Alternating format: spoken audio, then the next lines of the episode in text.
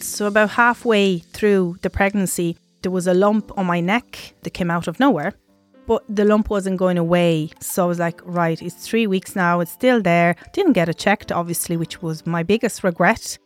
But then my husband kept saying to me, please go, please go. And I said, ah, it's fine, it's fine. But look, it's kind of a denial mode. I was in a little bit of denial there, but I knew, I kind of knew what it was.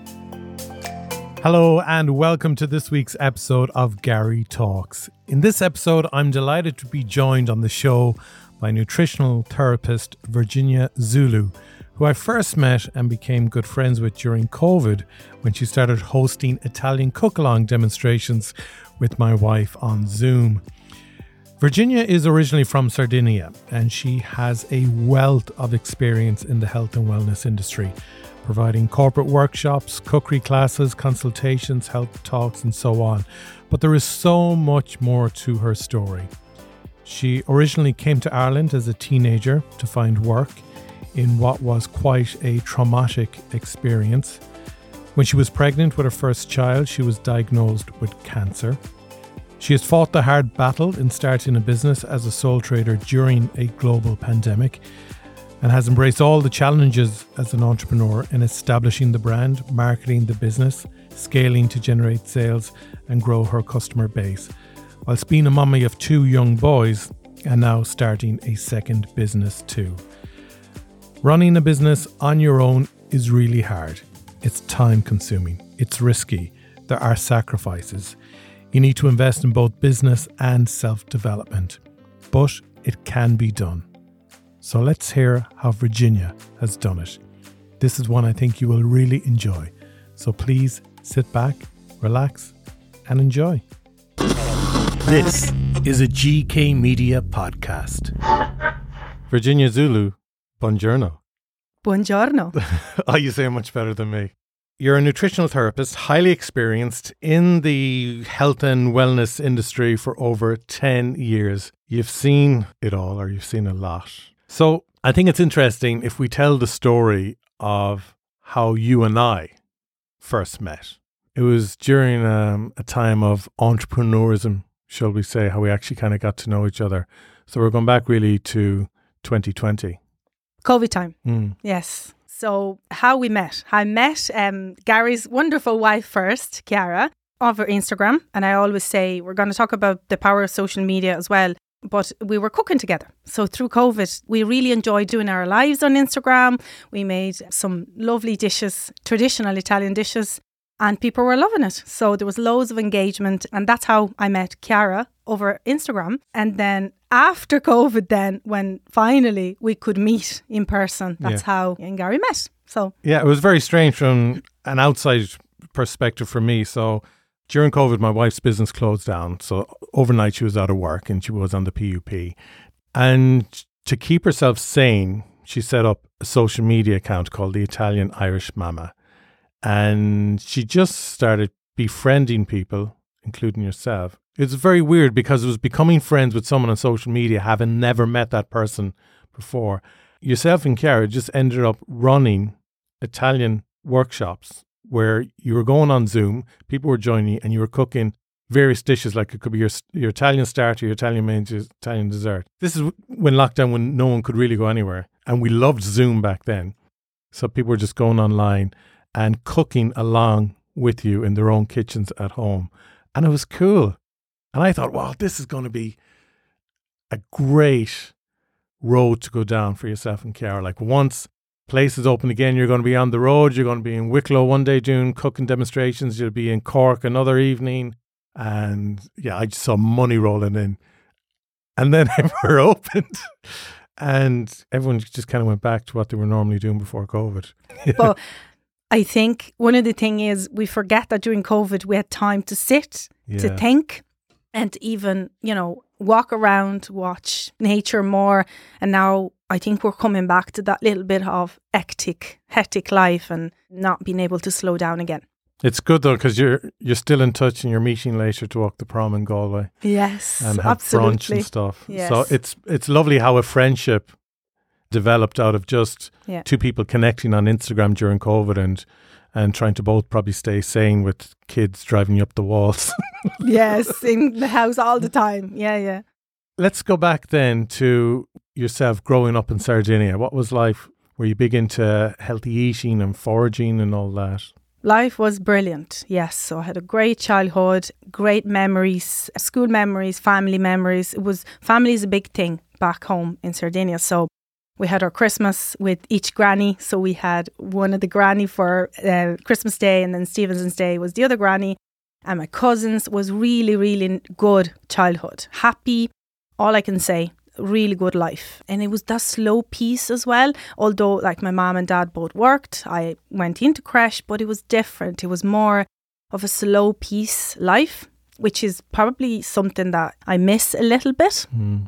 But I'll try to implement myself now as much as I can. But life was great. But when your parents come over here, do they feel that life, the pace of life here is much faster than it was for them? Yeah, okay. definitely. Yeah. Although they worked both full time, but I think because here a lot of things are different. Childcare here is completely different. Like you're well taken care of in Italy when for mums that want to go back to work.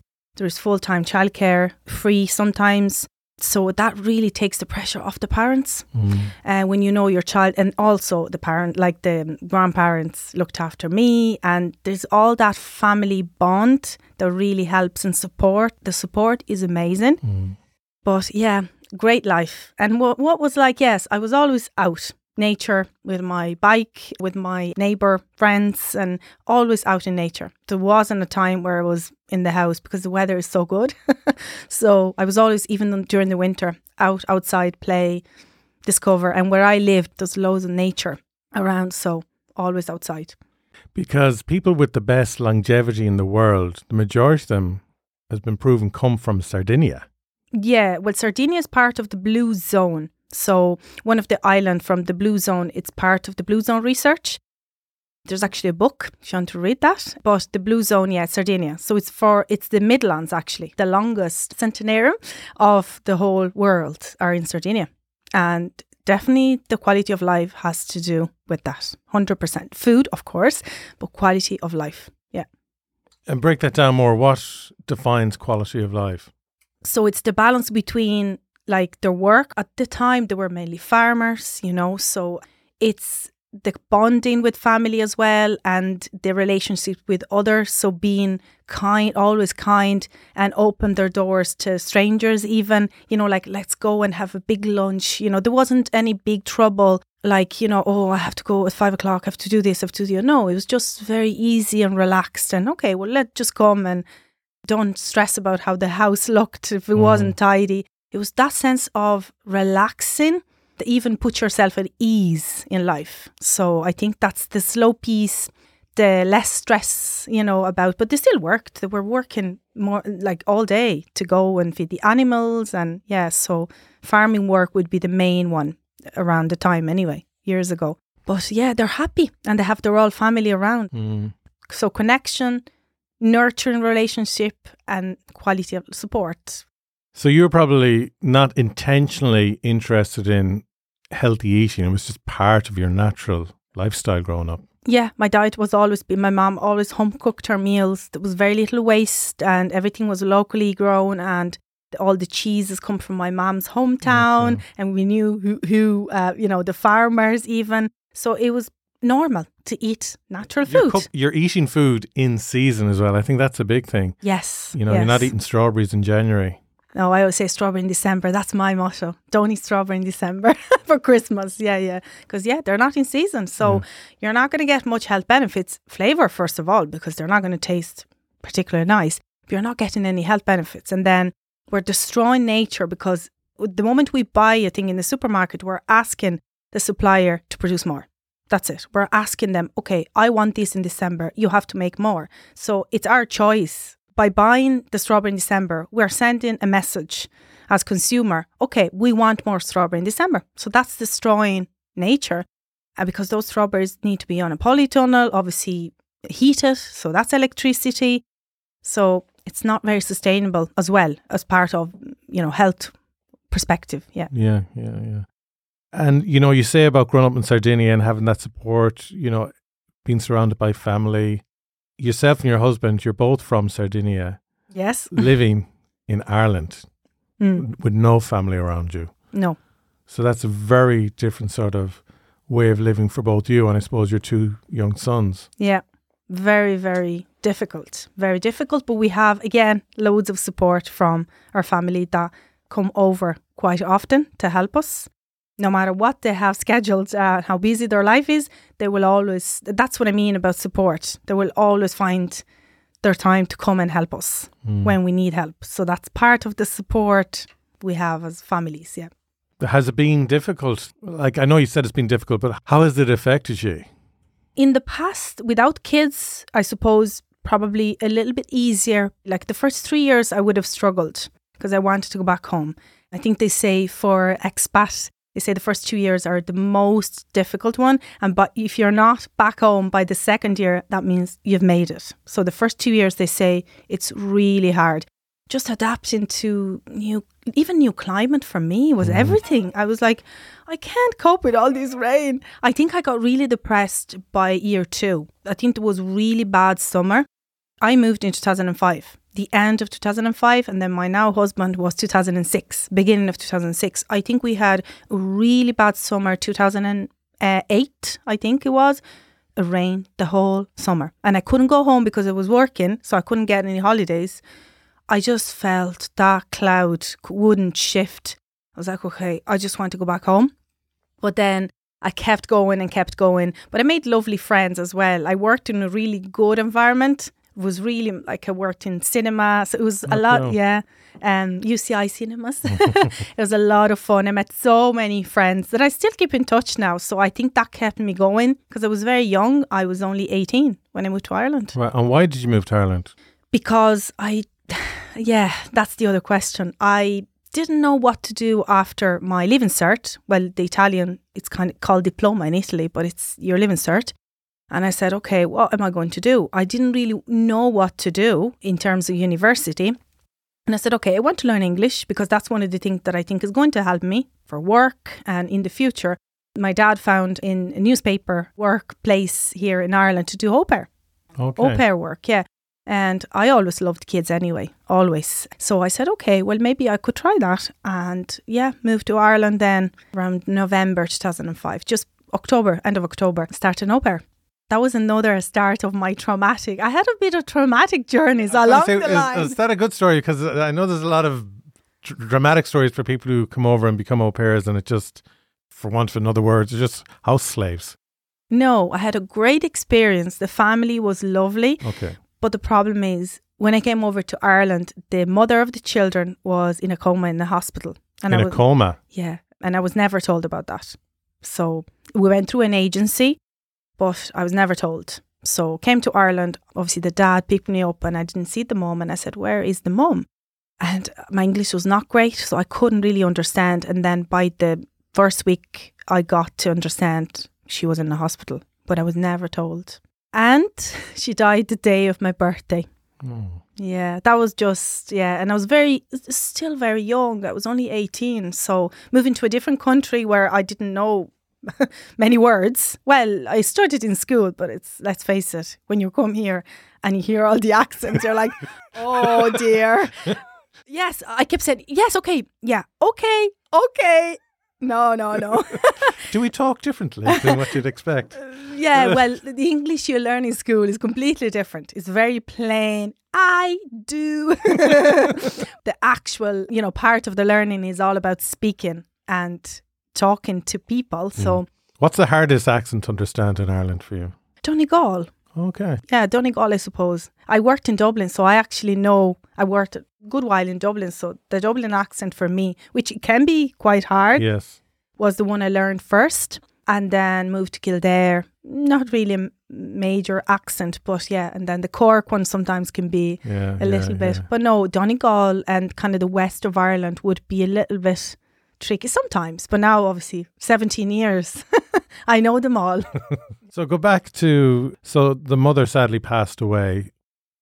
What was your position then?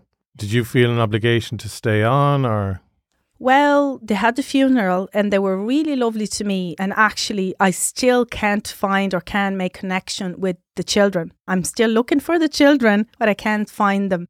Would love to meet them again, but there was a series of events that happened, and as as far as I know, the dad passed away, but I I have lost all contacts, and I you know they moved home. I just I would love to actually see them again some mm. stage. They're in Ashbourne, if anybody's yeah. What's this? Two thousand and five. Yeah, the end of so 2005. It's like 18 years ago, so they're f- fully grown up children now. They're they adults are. now. Yeah. yeah, yeah. They were still small anyway, so now they're grown up adults. So I was hoping to find them on social media, but had a great time and they were lovely kids. But basically, I was looking after them all day because the dad had a garage in Ashbourne and he was working all day. So I ended up doing more kind of full time au pair. I really enjoyed it though, and I had a great bonding with the kids. So what happened after she died is just he couldn't keep me on because you know, a series of events and he said, I just can't keep you here anymore. And he was lovely. He really looked after us because then my now husband came over in January that year and he stayed a little bit in the house and then, you know, he looked after us and said, Look, just go and find you can find a house here. So it really helped us to find an accommodation as well. But obviously with all the things he had going on, you can imagine mm-hmm. the stress after losing his wife. So we did. We moved on then and we were happy though. We were treated really, really well. And he was a lovely person as well, to me anyway. And I just thought it was a lovely thing. I got to sit in front of the car at the funeral. So I was part of the family. Yeah, it was so nice though. Well, obviously, not what happened to the mom, but it was lovely to be part of it, even. That's why I would love to meet the kids, well, now adults. Yeah. So, did you feel then that you were having to part ways with like your Irish family as such? Yeah, yeah. So, yeah, it was hard though. It was very hard. I think it was a bit traumatic for me because then after that he said, "Look, just take your holidays and go back home." So I did go back home for Christmas that year, and I came back in January. Then that's when my husband followed me. but um, yeah, he allowed me to go home. He said, "Just go home now for your holidays. Don't stay here because there wasn't much point anyway." So you went back to Sardinia and you met your now husband and you were telling him, Oh, you got to come to Ireland. The weather's fantastic. It's so warm. The food is even better than the Italian food. And yeah, no, we met before, just before I moved and kind of kept in touch, I suppose. And then we met properly when I came back in December. And he had an idea of coming visiting. He actually had a return ticket, but never used the return ticket. All right. Yeah, so he came the end of January and he never used the return ticket. I think he was meant to stay for a couple of weeks and then, yeah, he just never came back. And he's still here. so, yeah. And what's his take on Ireland then in terms of climate and all that? Is he easier about it? He actually loves Ireland. He's not really a warm climate person. You would think he's from Sardinia, but he likes the more cooler temperature.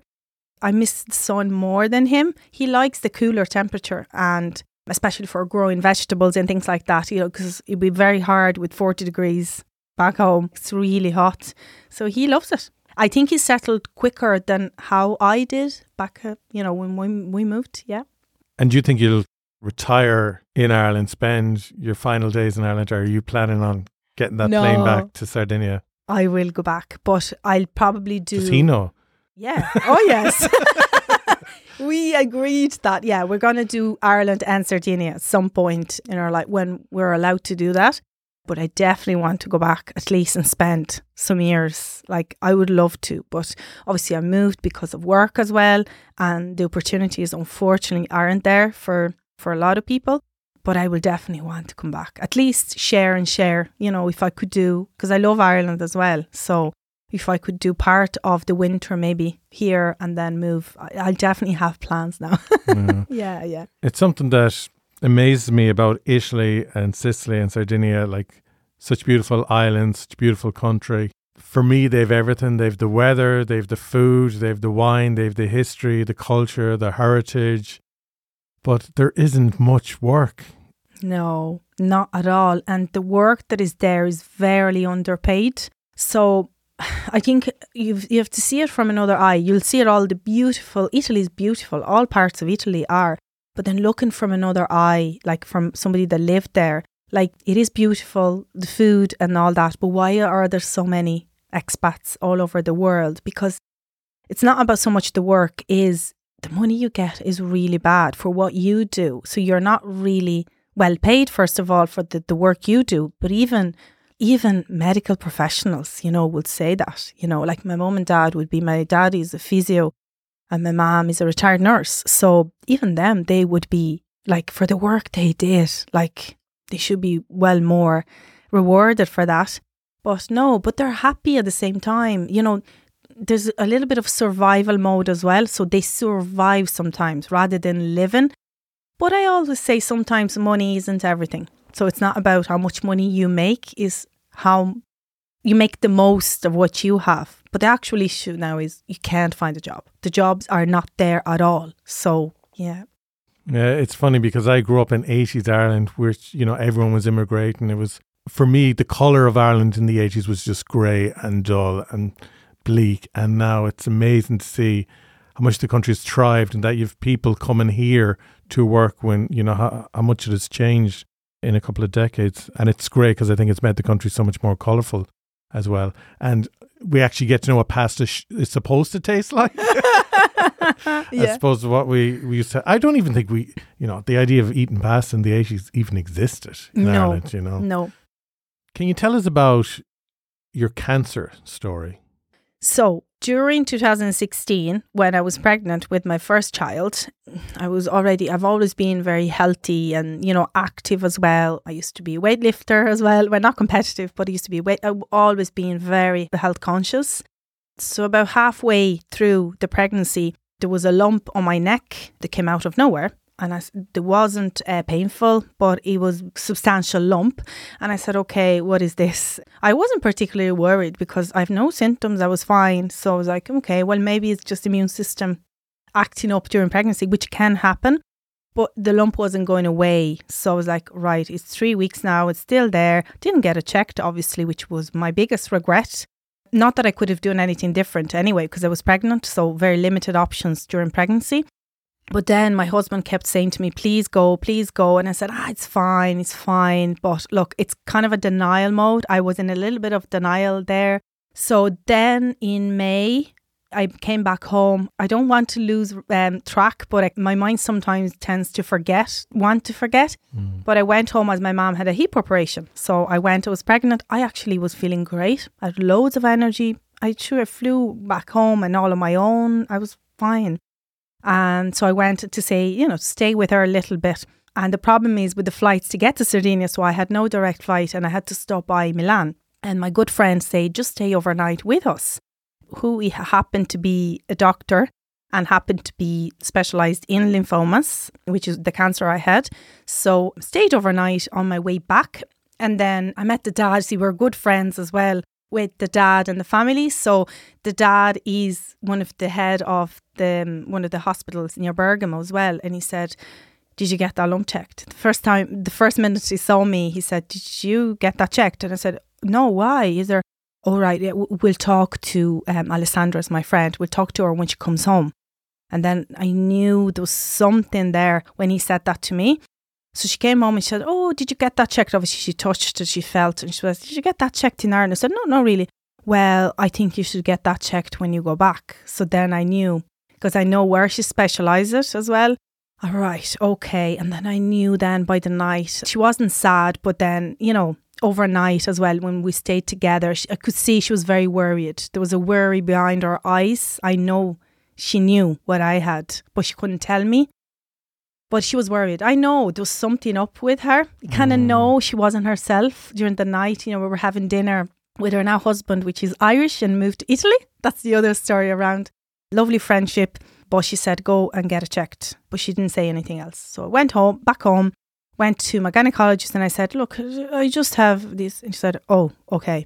And he said, no, you have to go tomorrow to St. James's to get it checked. And I said, oh, okay. So they did loads of bloods and tests, and that was very stressful. And then in the end, they said, okay, we need a biopsy. That biopsy waiting time was awful because it was during, the, actually, it was a May bank holiday. So just after I came back from Italy. So it was the end of April, I suppose, I was back home. it was that bank holiday. Oh, it was awful. It was the waiting, but I knew, I kind of knew what it was. So by the time they had prepared me, you know, it could be lymphoma, but then we just need to do a biopsy to confirm. They were very, very cautious because I was pregnant. I was Mm. carrying a child, so they didn't want me to go through traumatic stress. So that, although I did, and then they rang me with the results and they said you have an appo- appointment with oncology department. So when I uh, they didn't say anymore. They said come in next week. You have an appointment to review your results with the oncology department. So I said, yeah, that's it. Because you wouldn't be sent to the oncology. Like your mind races at that Yeah. time.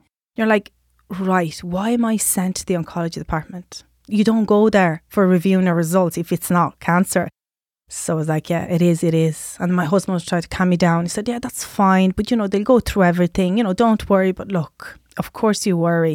And they let you wait. It was a whole week before I had to wait to see them. So then I went through and they told me. So obviously, you know, it was clear. But I knew it before because some of the consultants were like, yeah, this is this is what it could be. Some of them were a bit harsh on me and, you know, like, oh yeah, oh yeah, it's, it's Hodgkin's lymphoma, it's fine. Yeah, it's treatable. So yeah, I was like, no, that's not the way you tell somebody, you know. But the rest of the consultants were really good and just explained, look, it's very treatable. You get your chemo, you got it at the stage. So basically, you can get it started on the head, obviously head, the neck, and it developed in the thymus. Very common to go Where's down the thymus? here. So it's Just down. under your throat. Yeah, so that's the thymus gland is a part of your immune system. So it spreads, but thankfully it didn't spread anywhere else. So it was good because it could have gone to other lymph nodes and then I would have had to get radio and localized radio. So that could have impacted fertility and all sorts of things. So But you couldn't have chemo until you gave birth. Is that right? yes, the option they gave me. So then they diagnosed me and they said, you can have chemo now, but still carries some risks, or you have it after birth. And I said, no, I'm not having chemo now. They said it's a very slow progression still. And I was, at that time, I was 30, 34 weeks. So I gave birth at 36 then. So I said, sorry, I was 32 actually. So I waited about three, four weeks.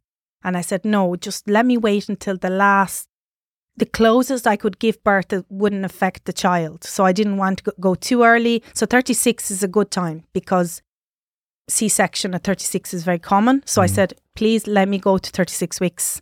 And they said, fine. So And you're what, 29 years of age? just 30. Yeah, yeah, yeah. Because it was 2016. Yeah, just 30. It's common though to get around that age. It is a major, major thing for a woman from being surrounded by women. It's a major thing, your first pregnancy. Yeah. And then to find out that you've cancer. Yeah. And then you put off your cancer treatment. Because For of my sake of child. child. Yeah. Yeah. Yeah. And I said, no, I'm not putting any drugs into my body when the child is still in, inside me.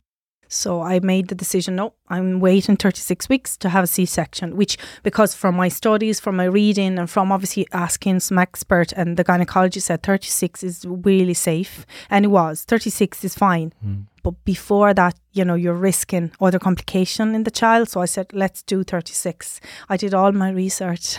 How quickly then did the chemotherapy start after you gave birth? one week after the section. So I was still quite raw and sore. I remember sitting in that chair. I still had my pains. You still obviously had your pains, and you know, you're quite raw after a week of section. Yeah, a week after I started. So that was a big, that was quick. And I presume you can't breastfeed or anything once you start chemo. No. But I think the whole experience was very positive. So I wasn't as stressed.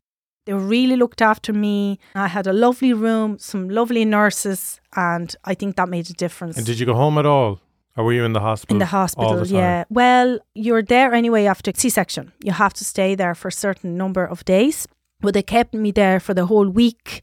Uh, no, I didn't go home then. And they brought me to the chemo the day as well. So they brought me with the ambulance as well to do the chemo with me and my husband. So they were really supportive and the care I got was brilliant, which really helped during the process Uh, how long was the therapy then? six months of chemo and then during chemo you're still very worried because you don't you don't know how it's going to go is the treatment going to work because they don't tell you f- until your first scan so you're always waiting for that PET scan how is that PET scan how is it going to be clear is it going to be okay which it was obviously, but is the waiting around. You're getting your treatment, but you don't know if it's going to work. And it's always the unknown. Obviously, going through all the postpartum and all the rest, healing, trying to mind a baby, and all of that. So I think the distraction was great though. Yeah. But yes, and six months, and then there is a possibility of radiation as well. Thankfully, I didn't need to do it because my system responded very well and my cancer shrunk really fast. And the disease, they call it the disease non active disease by the first PET scan. So all went, I suppose they call it as protocol, but my response was really good. My white blood cells never went below a certain amount and I had a great response. And was there cancer in your family? No, no history of any sort of cancer or lymphoma for sure. No history, no. Out of the blue. We don't know really how it happens, do we? In terms of lymphoma, there's a couple of studies saying it could be exposure to toxins, but it's it's hard. They don't know what it where it came from, so it could be anything. That, but generally, I do know now um, because I've done a few testing as well that I don't clear toxins very well from my system. So could be virus as well. So I could have been exposed. With Hodgkin's lymphoma is the Epstein-Barr virus that tends to be there's a strong link with infection, pre-infections, which I would have had two years before. So that could make possibly a sense. But I think when you have cancer, you're trying to find your answers, mm. and sometimes there's just not going to be answers for you. So it just happened. And you have to get checkups then every so often. I've now finished my yearly checkup because before for six years you have to do them. They kind of reduce in frequency every year. So the first two years i would have gone every three months and then they reduced them to twice a year. And then finally now i'm over all checks up. So i'm clear basically. Brilliant. yeah. So mm. it's yeah it's good a good feeling. Yeah yeah yeah absolutely. Yeah. And then you had another boy Yes, yes. And then uh, I suppose the worry of not being able to get pregnant again was the worry with me. I said, okay, will I be able? Because they did offer all the, you know, they can stop your cycle as well during chemo to preserve your eggs. There was a number of options. And I just said, no, no, I just, I just can't be doing anything like that because I just gave birth as well. So, um, yeah, thankfully all was fine. And second boy. What What's the age difference between them? Two years, wow. only two years. Wow. And I remember my mom saying, "That's too early," because she was worried because they say you have to wait two years before chemo. I have to disagree on that, depending on the health of the person. Which I was really healthy. I recovered really well, and I said, "No, I'm not waiting." You know, two years. Obviously, two years because he was born then, so he was before two years after chemo. Yeah, just before. So, do you think you recovered well because you were lucky, or do you think that's all the work you did before you were ever diagnosed with cancer in terms of how well you looked after yourself? I never say lucky. There's not such a word being lucky because it's all the work that you put in into things. Even in business, when they say, "Oh, you're lucky to be where you are," no, it's not luck. it's all your hard mm. work.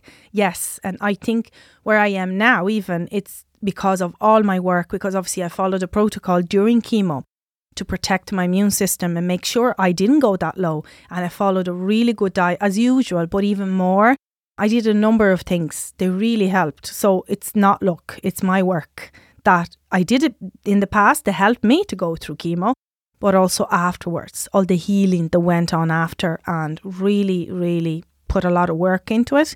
No, it's not luck, it's the work. There's so much you can do to help you going through treatment in the best possible way. So you were into nutrition. You had an interest in nutrition before you got pregnant, and before then you were diagnosed with cancer. Then you're trying to. You're a new mom, and you're in your recovery, and but at the same time you're trying to find your feet and get back into nutrition. So talk to us about that period and when was the hunger there to kind of become your own businesswoman? So I'm a fully qualified nutritional therapist and I graduated in 2014. So that's when I started I suppose I was practicing before that a little bit because I used to work in a health shop, a lovely local health shop in Newbridge that now unfortunately closed down. But while I was studying, I was working as I was doing more kind of dietary coaching before I got my full, because nutritional therapy is three and a half years. So it's the more advanced, I suppose, diploma course. From 2014, I went on fully with the business, but I was still working in the health shop. So I did half and half. Obviously, as most people do until you settle into the business, you need to have some sort of backup, both financially, but also for you to have something. So 2014, so that was two years, not even two years. Then I had to stop. Yeah, so I com- I just said I actually resigned myself from the job because I was still employed. I was only on maternity leave and I had to resign myself. I said I'm actually can't do it, so I'm I just have to resign. So because I knew then I wasn't able to come back in 6 months, I said no, I'm just want to give myself a full chance of recovery. There's no way I'm able to come back here in 6 months. Mm-hmm. So it was very emotional because I was there 7 years in the health Wow. shop. Yeah, it was a lovely health shop. And she was shocked, obviously, when I told her. She was like, You, you of all, you got cancer. She said, No, I don't believe it. She was like, No. So the shop closed down then now, recently. But yeah, I had to resign. I said, No, I just give you my letter because I won't come back in six months. Uh, There's no way I can come back.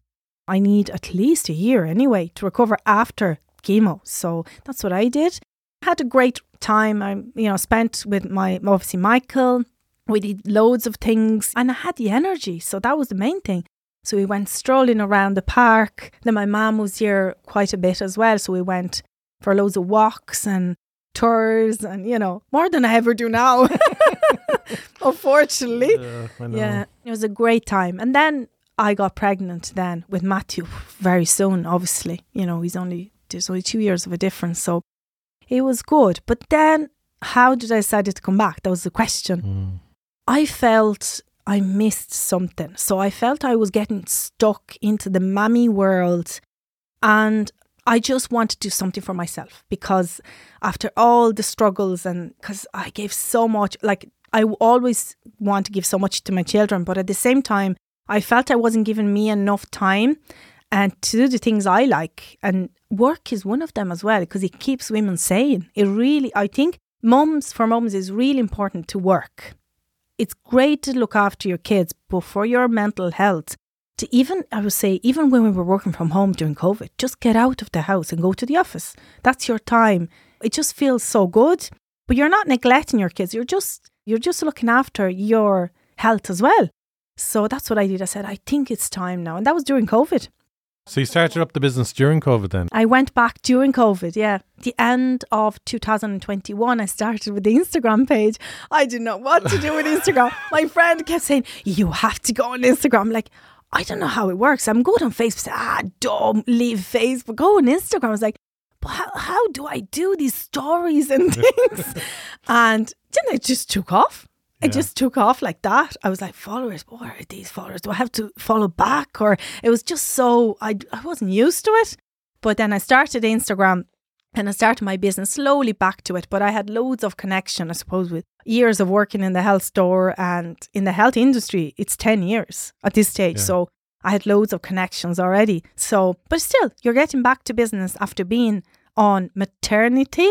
It's very hard to even get to the mentality of, oh, I'm working, I'm back to work now.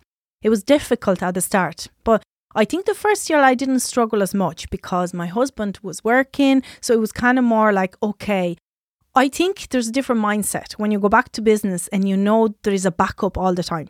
It's a completely different mindset to your business. When you do it for a living, it's you're obviously more driven and you do it. I think you do it better because you're focused onto that and you know you have to do it because it's your living. Mm. But before, I think the first year was like, oh, okay, I know if I don't get enough, it's fine, you know. But then it got real. Yeah. it is for a living now, so it's full time. So I went back completely full time, middle of last year, full time, not Middle part time. 2022. Yeah, completely full time. that was hard, I have to say. Hard because you were so busy, is it? I got really busy all of a sudden. That's why I had to go full time then because it just wouldn't work to do part time anymore. I had to refuse clients. I just had, look, for me, it was unprofessional to keep going and say part time, although I was getting full time hours. So I said, look, I'll do it full time. So that was the end of March, April last year, completely full time. So And how did you go from just starting a business, trying to get a customer in the door, to being extremely busy that you have to go full time with the business? How how did you get to that? Okay, I'll answer with one word connections. Connection made in a very genuine way and just be yourself because I've always been myself. I've never been greedy, as the, that's the right word in English, and I've always been myself and made the connection more so as a friendship or because I really liked the person and the energy that person had. But his connections, to be honest, I didn't do a lot of marketing. I actually didn't do any marketing. I did my website very late with the lovely video on my website. so I started that quite late. I didn't do the marketing bit first. Most people do the marketing bit, promotion, and then they get the business. For me, it was the other way around. It was just the connections for me that they just referrals and people just obviously collaboration with I'm collaborating with now, but it was connections. Yeah. So the collaborations online work, do they? Collaborations, well, yes, online, but also with other healthcare professionals. Yeah, the collaboration. Obviously, I'm with an osteopath clinic there. That's my main clinic in Portlaoise, Active Body Clinic. And yeah, myself and Donica get on really well. And we work really well together as well because it really complements what we can do for our clients. So that's one of them. Then I have a new one in Dublin now. So um, in Roche, so there's a lot going on. Yeah. But it's I have to say is the power of connection. There's I always say there's no matter what how much marketing you do, it's who you are and how you present yourself, but how true you are to people too. Yeah. Just I've Yeah. always been true. I, I don't like hiding anything or being sneaky or and people know that. But more importantly is the how I look after these clients mm. because obviously these clients now are promoting the word too. Obviously, that's your my referral too. So and I've always been very client centered. And it's the experience as well that people Yeah. get, you know, like if they enjoyed their time with you. Like I always say to the crew here at GK Media that it, it's more important for me the experience, the aftertaste, the feeling that people have of working with us rather than the end product. Whereas I know most businesses, it's all about the end product, what they get delivered. For me, it's more focus needs to be on the experience working with us and then that they're happy with the product. Because like we had someone into us recently looking for us to do a big campaign for them. And I was like, oh, yeah, where'd you hear about us? How'd you hear about us? And she goes, no, it's actually someone who you worked with before who recommended that I come in and talk to you. And it's true. It doesn't matter how much marketing you do. It really is people out there as ambassadors for you, Yeah. spreading the word.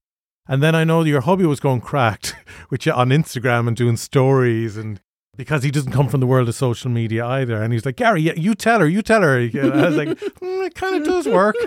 you have a great following online and you're always putting content up online. I don't know where you find the time. I feel guilty. but how has that worked for you? And for someone starting out in business, do you think, you know, being active on a social media channel like Instagram works? Does it does it bring clients in the door? Where is the benefit? I think it works. It depends on your business. So it really depends on what the type of your business is and your client type. So it might not work for all all businesses, but for me, I suppose I opened that page more from a personal perspective and connection. So I connected with so many businesses, friends, and people in general. So I have a big garden community. That's how I met my friends, you know, my garden community friends, which gardening is another thing that kept me going through COVID. Gardening. Gardening, yeah, Okay. yeah, gardening, growing vegetables, gardening in general, yeah. And I have a big community. That's how I started the community on Instagram. And obviously, the you know the cooking uh, side things, but it is a business and it isn't as well. So for me, it worked because I was just me. So I just come on some days with no makeup or it was just me. So people connected through me. And then obviously they know now what I do, what I offer. But again, it's that touch of being you. Expose yourself a little bit as well and show people that life is it's not always, you know, all the positives all the time. You know, you have the up and downs and yeah, there's all, that part of normal life and people resonate with that and they feel like right she's normal as well you know she's one of us it's not like she's she's different you know she does what we do Yeah, yeah. yeah. So I think that really helped. But yeah, I say it can work really well. LinkedIn certainly work for part of my business and then Instagram work for private clients. Yeah, because you do the one-on-one thing with individuals, but then Yeah. you'd go in and you do like well-being workshops f- for the corporates out there, Yeah, I do, yeah. and that's a big area for the corporate industry now as well. Because like the two big issues for companies today are recruitment and retainment, Yes. and employers are now having to make their business a much more attractive proposition for an employee than their competitor. To and actually, yeah. and it's bringing in like health, you know, like bringing in maybe pensions and health insurance, but also having well-being initiatives taking place, focusing on sustainability. Like these are all the important things. Yeah. It helps them when someone like you can go in and say, "Don't be eating that for lunch. This is what you should be pre-cooking or whatever." There's a reason why I don't do those workshops. Obviously, I don't have the terminology. but basically, yes. Well, I work with corporates. Yes, that's a good part of my work as well. So one-to-one workshops and corporates. Yes, so corporate well-being. I did a lot of cooking events as well over Zoom during COVID and health talks. So that's what I do. But I do well-being programs as part of the team i suppose to support the team. And i think it's really important to have that in a company in every company should have that the cooking events were born as a recreational kind of thing, you know, on a Friday. Just do the Italian, obviously Italian. I'm recruited for the Italian dishes. Italian dishes, kind of more vegetarian options and, you know, just properly cooked. We talked about olive oil, of course, mm. olive oil and all these things. And they just loved it. That was my biggest kind of corporate work, which is with a big food company in Ireland. They're one of my clients. But we really enjoyed it. And I did the health talk as well. So, talking about gut health, for example. Yeah, which is really important, isn't it? Yes, for immune, immunity as well. So uh, you don't want staff getting sick either. So boosting the immune system with gut health. And I did blood sugar, so their energy levels stable throughout the day. I did a couple of topics. They really liked them. Mm. But now I suppose the biggest one is menopause. So every business is focusing a lot of that part of health and well-being. But yes, a big part of my work would be corporate work. Yes. Very good. I was talking to a friend yesterday who is starting out in business for the first time ever. They were always an employee and now they're starting out in business, setting up their own company. And she was saying to me that she just, she's amazed at how hard it is running your own business from doing the marketing, the accounting, the networking, the job itself. She was really surprised, a little bit overwhelmed, probably a little bit scared of the intensity of it. I don't think people realize that it's bloody tough. Yes, agree. 100, 150% on that. And it's not saying that to massage, saying, oh, you know, we're great, aren't we? It's it, like it's, there's so many sacrifices. Yes. And then when you're starting out, especially because people say, oh, just delegate, delegate. But when you're starting out, you don't have the finances. Who are you delegating to if yeah. you're on your own? and then you're on your own, exactly. Yeah. But like, you don't even have the finances to have everybody, oh, I get this person to do this. You don't. You just have to do it yourself. And then when you grow, you can afford then to expand and then you say, okay, well, what can I take off my shoulder? But for me, I think social media was one of them. I'm me, so I can't have, mm. it's me. I have to be my presence on social media. So, but that takes a lot of work. I think each post or reel, there's so much work. There's research, there's editing, there's filming. Filming is actually the easiest one sometimes, but there's editing, there's posting at the right time, sharing and commenting, responding. Mm. That's another full time job, I can say. That sometimes I felt it took a lot out of me, I have to say. So there was a time where I had to really pause all my posting because it was just getting on top of me because I was so busy with my clients. And I said, well, what's really important here. You know, I need to look yeah. after my clients now. But yeah, th- that's tough. And all the marketing, you do that all yourself. Yeah. Marketing and decisions, I find sometimes. I think that's one of the hardest parts sometimes for me because I'm a very empathetic person. So sometimes in business, you have to be cold. You have to be, yes, I like that person, but sometimes you have to be cold. You have to just make that decision because at the end of the day is bringing you the money to sustain your life, to live and it's your living. So mm. sometimes I had to make hard decision and say no. The learning to say no, it's a difficult yeah, one. Yeah, absolutely. But say no to certain things. I'm like, no, that's just draining me. It's not bringing me anywhere. So in business, you have to be tough sometimes. Yeah. And that is difficult. So you learn that with experience. And did you have people saying, "Oh, will you come and do this event?" Now we've no money, but it'll be great exposure. Yes, loads of times. That's all I did in the first year was free things. I don't mind doing them because I think they're great for awareness and just to get your name out there. But there's only so much free stuff you can do, and I think people don't appreciate you as much when you do free things. That's the reality of things. Because if I see a free event happening too many times. I'm like, they don't appreciate you as much. But at the same time, I don't like either overcharging or, you know, I'm honest. I'm quite honest with everything I do. So I, that's part of the success as well, being honest and true to yourself and to other people for what you offer. So be true to what you offer, be very clear of what you can do, what you can't do, because I can't do everything. And I think that's the most important thing. So set healthy boundaries with your clients or potential collaborators, Yeah, yeah. very healthy boundaries because there's only so much you can take because you have your own life and your family and you just have to say stop and just breathe in and say, okay, this is actually taking me so much time and it's bringing me a lot of stress. So that was difficult now. I think it's important what you're talking about there because our relationship started off by my wife and you becoming friends, and then you and I became friends, and then we did a video with you. And the table has turned now because, you know, you've been working with me over the, the last 12 months or so in helping me have a more healthier, balanced diet or whatever the terminology is. I suppose the reality and the fact is we're 10 years in business this year. And, you know, people think, oh, once you're that long in business, you've made it. As the business owner, you can never have that feeling. But last year, on the books, financially, it was a great year. But I was just stressed. And I think it was just a buildup of over the years of, you know, trying to get the business up and going, trying to get clients, fighting for business, mm-hmm. trying to innovate. And during COVID, like I remember there was a period where I'd be going to bed at maybe 11. There was sometimes 1 a.m. I could be going to bed and I'd be up again at 4 a.m. And then, like, I was getting sick really easily. I remember my wrist from just being on the mouse editing on the computer. Like, I had massive pains all up through my arms, getting headaches, getting bloodshot eyes. Like, I was really, really running myself into the ground.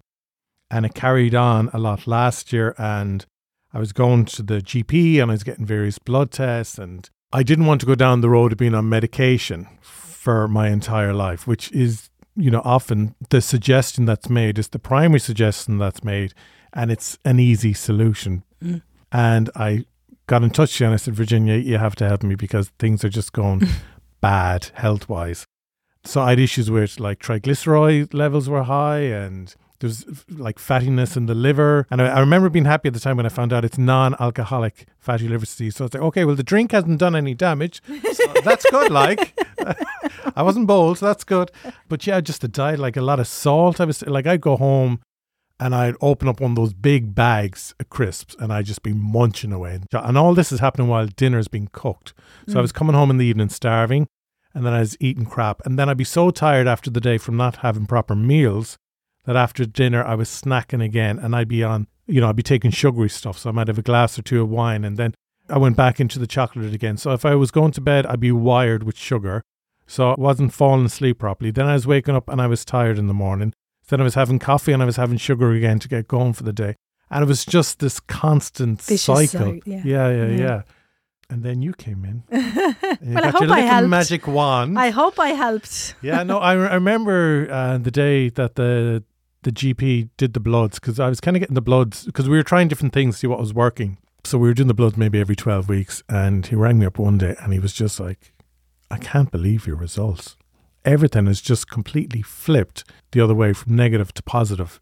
And it was great because he, he was very proactive and he was a, what I loved about my GP is he wanted to work with you on this. Whereas other GPs would be like, I'm in medical school for X amount of years and I know it all and I'm telling you what you need to do. He wasn't. He was like, okay, let's work with Virginia and see what we can do.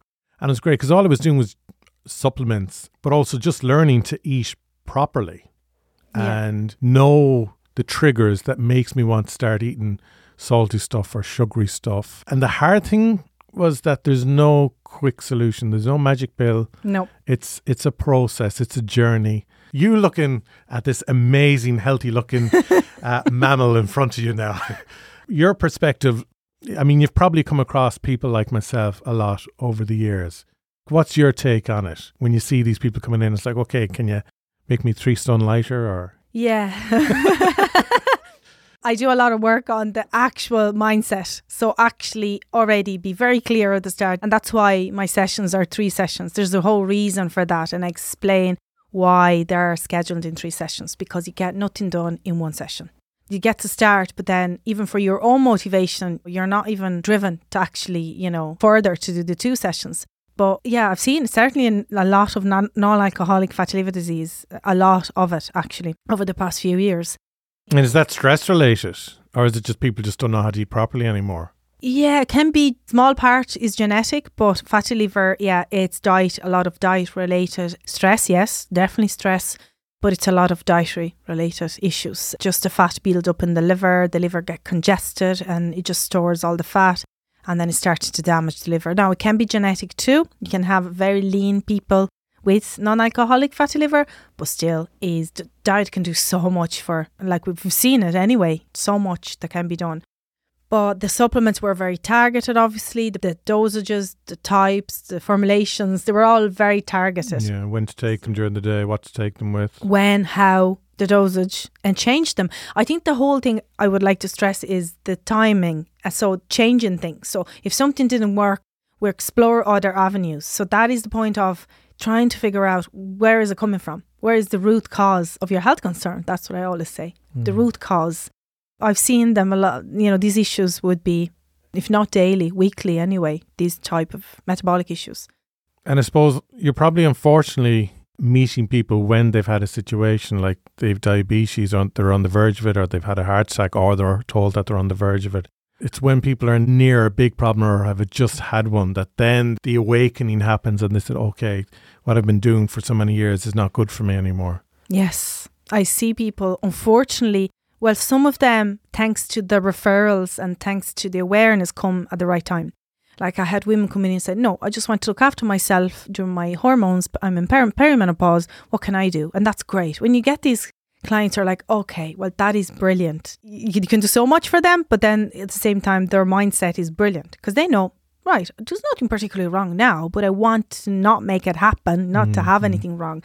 I don't get many of them, unfortunately. I get a few, but the most of them that I get would be in chronic situations where they've tried everything, they've been on so many medications, they've been doing so many tests, and everything was normal, but they still haven't got to the bottom of what was causing their issues. Unfortunately, diet was probably never mentioned to them over the years during medications, tests, trials, whatever they went through. And then when we when we go through the diet and really go through everything, then they can change. They feel so much better and the issues start to resolve because you actually know what's causing the issue in the first place. Like the medical system is great because it's acute healthcare. So when you're sick, you go there and you get help and you feel better. But the prevention is missing a lot. So I get the clients when they're really late in advance, sick. And unfortunately, sometimes the, the, the diet as well. You know, so they come and I had clients that died as well. So, well, not after my recommendations, but that's a bad marketing. Yeah. yeah, yeah. But um, yeah, I had them. Yeah, they were already sick. It's not so much you can do when you're that advanced, and they passed away. So, unfortunately, another occasion where they had a heart attack as well, but thankfully, the recovery was much better. So, I get all sorts of clients. Very complicated because I suppose if you think about it, you have these issues for so long they're not going to be the usual. They were probably easier at the beginning of their issues, mm. but they've developed into other things secondary infections, secondary damage, uh, gut damage. and But I, what I find a lot is a lot of gut problems, 100% gut, gut issues, because that's your immune system. It controls your mood, it controls your brain function so much. And that's, I always start with the gut, I say.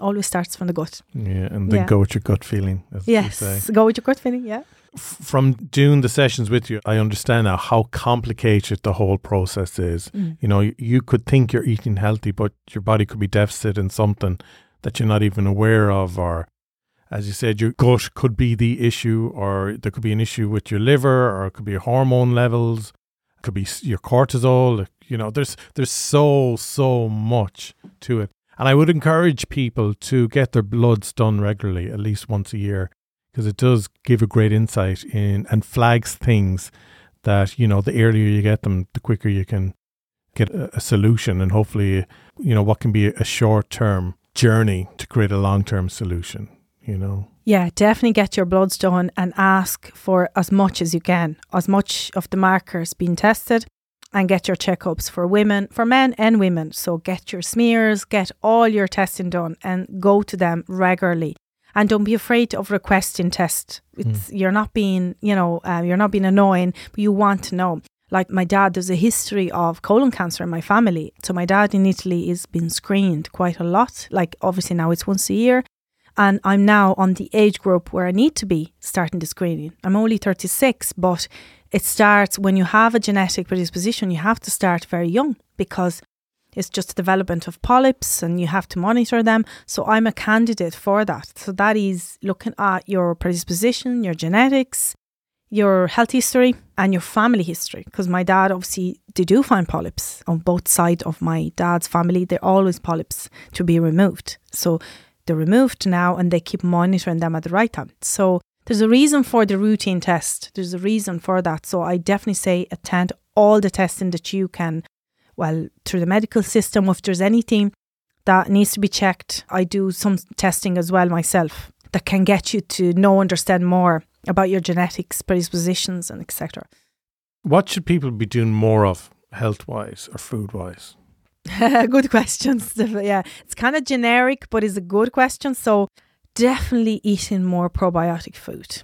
I would start there. What would be probiotic? Probiotic is basically the good bacteria that when we're stressed and when we eat not particularly well or number of circumstances they get depleted. So the good bacteria protect us, the immune system, so we don't get sick often. They protect us from brain health, you know, from mental well being. They protect our liver, they protect everything, our digestive system. So, if there was one thing I would say is my kefir. mm-hmm. it's, I, am a big fan of kefir. Yeah, yeah, That's yeah. a probiotic. But then you also need your prebiotics, which is the food for these bacteria, basically.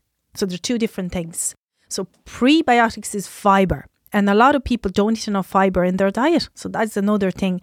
The good fiber, though, you know, so like even nuts, seeds, all the good, and from vegetables. So the skin of the apples, the skin of your carrots, that's the good fiber that a lot of people, so we're getting all these processed foods, there's nothing in them, you know, very little fiber. So looking at fiber. So you shouldn't skin your carrots, should you? Not? No, because no, carrots have a compound that helps to eliminate estrogen for women, but in general, they have a particular pectin they have in their skin that helps remove toxins from the gut, for example. Okay. Mm. And apples are the same. The actual skin of the apple is really good for the gut. So these are all kind of food for your bacteria. So you're feeding the bacteria basically because they need to eat. but really, we should be getting our carrots and our apples from like our local markets. Yeah. Because if they're coming in from no, yes. Chile or Spain, they're getting sprayed, aren't they? Yes, organic, obviously. If you're eating the skin, I always say you need to get them organic because you're eating the pesticides otherwise and chemicals. Yeah, has to be organic when you eat the skin anyway. Or some of the vegetables you can peel them, but you're still going to get some of them inside. It's not that you're busy enough. You decide to start up something else. So Barrowview Market Garden is another. Well, maybe probably started as a hobby, but it's now a, a business where you have your back garden, and I'm so jealous because I've I'm grown up in quite uh, an urban area. You know, everyone is kind of basically living on top of each other but you just have this massive field. I don't know, is it an acre of land or something behind your house? An acre and a half, one five five. and it's just full of apple trees, pear trees, cherry trees, loads of vegetables, polytunnels. You have hens, so you have lovely fresh eggs. You literally have this massive supply of fresh produce from your soil at home. What you're doing now is, I suppose, initially it was part of dinner, so you'd pluck some vegetables and start cooking away in the kitchen. But now you're actually distributing these foods in bags throughout your community and beyond because people, you've depots in Dublin as well where people can get this fresh produce. Again, going back to what I was saying of it's so important for people to actually go down to the local farmers market or something and actually get stuff that came out of soil and is in season as we were talking about earlier. Yes, for sure. Yeah, it started as, as a hobby and then kind of more during COVID and then, you know, started to grow more and then we wanted more variety, just more so as a, even as a, you know, mindset or, you know, your mental health getaway. But I, we're so interested always being in growing different varieties and try different things but then I suppose, yes, it turned into a business. And you give people ideas of what they can cook with the, yes. the foods in the bags. Yeah. So recipes and stuff, which I recipes, think is really cool. and we have the members. So Barrowview would have members that sign up for the membership, or we have once off bags, but most now are members for the winter, which is great. They're very happy and they're, they're saying they can, they've never seen the freshest produce because it's always been harvested early in the morning time. So it's fresh on the day. I always love visiting you in County Kildare because I always come home with a goodie bag. That's it. Yes, Yeah, yes, yes. When I went to Italy and I tasted tomatoes for the first time initially, I was like, oh my, this is how they're supposed to taste? They're so different. Hmm. It's amazing when you eat fresh produce that it's supposed to grow in that area. And secondly, is in season. Yes. And thirdly, is fresh. It's amazing the quality. Because again, like I, I, I spoke to a friend who's involved in strength and conditioning, and he was saying like he's done loads of studies into food as well, and he said you know the nutritional density in food today compared to 60 years ago, it's not there anymore. There's No. a massive difference. We're not really getting the nutrients we need from food. No, not at all. It has changed, and the soil are depleted, so there's very little magnesium. Yeah, there's not much quality left in the conventional. Yeah, so I'd encourage as many also starting to grow their own if they can. But even people, we have people that grow their own and still buy our veg because obviously we're able to grow with the space, so we're Mm. able to grow more. Um, but I always encourage to start growing their own, and then eventually down the line, yeah, we'll do the grow your own courses and all of that. There's loads of project for Barrowview, loads of things happening as well. Can't reveal them yet, but yeah, very exciting. So you're you're at that really exciting phase now. Yes, if I can say exci- stressful, exciting. Yes, I am. Yeah. And how do you deal with the stress then? Yeah, how? A good question. So I just be organized. So I organize myself. So every week I sit down on a Sunday and say, right, so this is the week, how the week is going to go. What food am I going to eat, even myself, and cook for my kids, for my house, and organize my schedule. So I- every day I'll have, right, Monday is for clients, and that's all I'm doing is this. Tuesday is for Instagram, is for cooking, for example. Then I know Tuesday I'm not getting distracted. Well, obviously, life is a life. So if Mhm. something happens, you will get distracted. But having a routine and also for my own, I think the hardest part was not giving enough time to my own self care, which was even trying to do some exercise, look after myself, just switch off. I wasn't given enough time to that. It was more like work, work, work, work, work, and leaving that.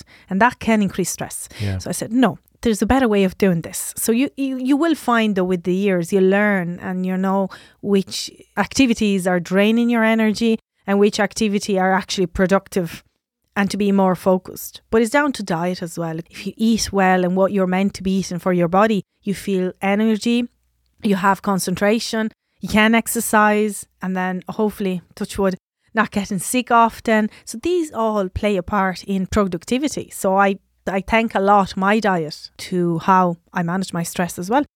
But yeah, looking after and then have your time as well. So how that's how you manage stress. Switch off. When you switch off, you switch off from all perspective.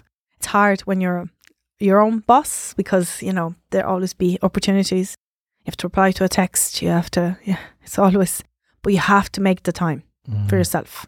That's the only way you're going to de stress and manage your stress well. But be organized, I say, was one of the best things, you know, just write down, have a journal or whatever you want to write down for the week or a month if you can. Do a month. For me, I can't do a month. There's so much going Yeah, on. yeah. But yeah, that's how. Well, Virginia, thank you so much for joining us in Gary Talks today. I really enjoyed it. And thanks for sharing your story. I think it'll help a lot of people. So thank you so much. Thank you, Gary, for having me. And if people want to follow Virginia online, she is on Instagram and she's very active on Instagram. And so give her a like, give her a follow. And she's also on LinkedIn as well. And I would say anyone from a corporate perspective who want to get Virginia in to maybe run some workshops or do some online cooking demonstrations or talks or anything like that, go to LinkedIn and you can also head over to her website, Virginia's Health Corner ie and if people just want to do one-on-one sessions with her as well like i was doing because i'm in galway and you're in kildare we were doing it on zoom. So that's easily achievable it's great you do, it doesn't actually need to be in person to be telling someone that you're eating 14 bags of crisps every week and so yeah virginia i just like you're a great friend and i just love seeing your business grow and you know, it reminds me of what excites me about business when you're coming up with new ideas and you're scaling and you're growing and you're trying different things and you have a wonderful family. Thank you. You bring the best wine ever from Sardinia to me. Uh, that's not for sale. Thanks so much for joining me on Gary Talks and continued success. Thank you very much. Thanks again to Virginia for joining me in GK Media Studios. If you can support her in any way, that would be great, as it's by supporting the smaller businesses that we all benefit. Again, her website is virginiashealthcorner.ie. Thank you for listening, and you can support the show, as always, by telling your friends about Gary Talks, and you can connect with me directly by following Gary Talks on Instagram, LinkedIn, and TikTok. Have a great week, and I look forward to talking to you again on Friday for a short bonus episode of Business Bites. Take care.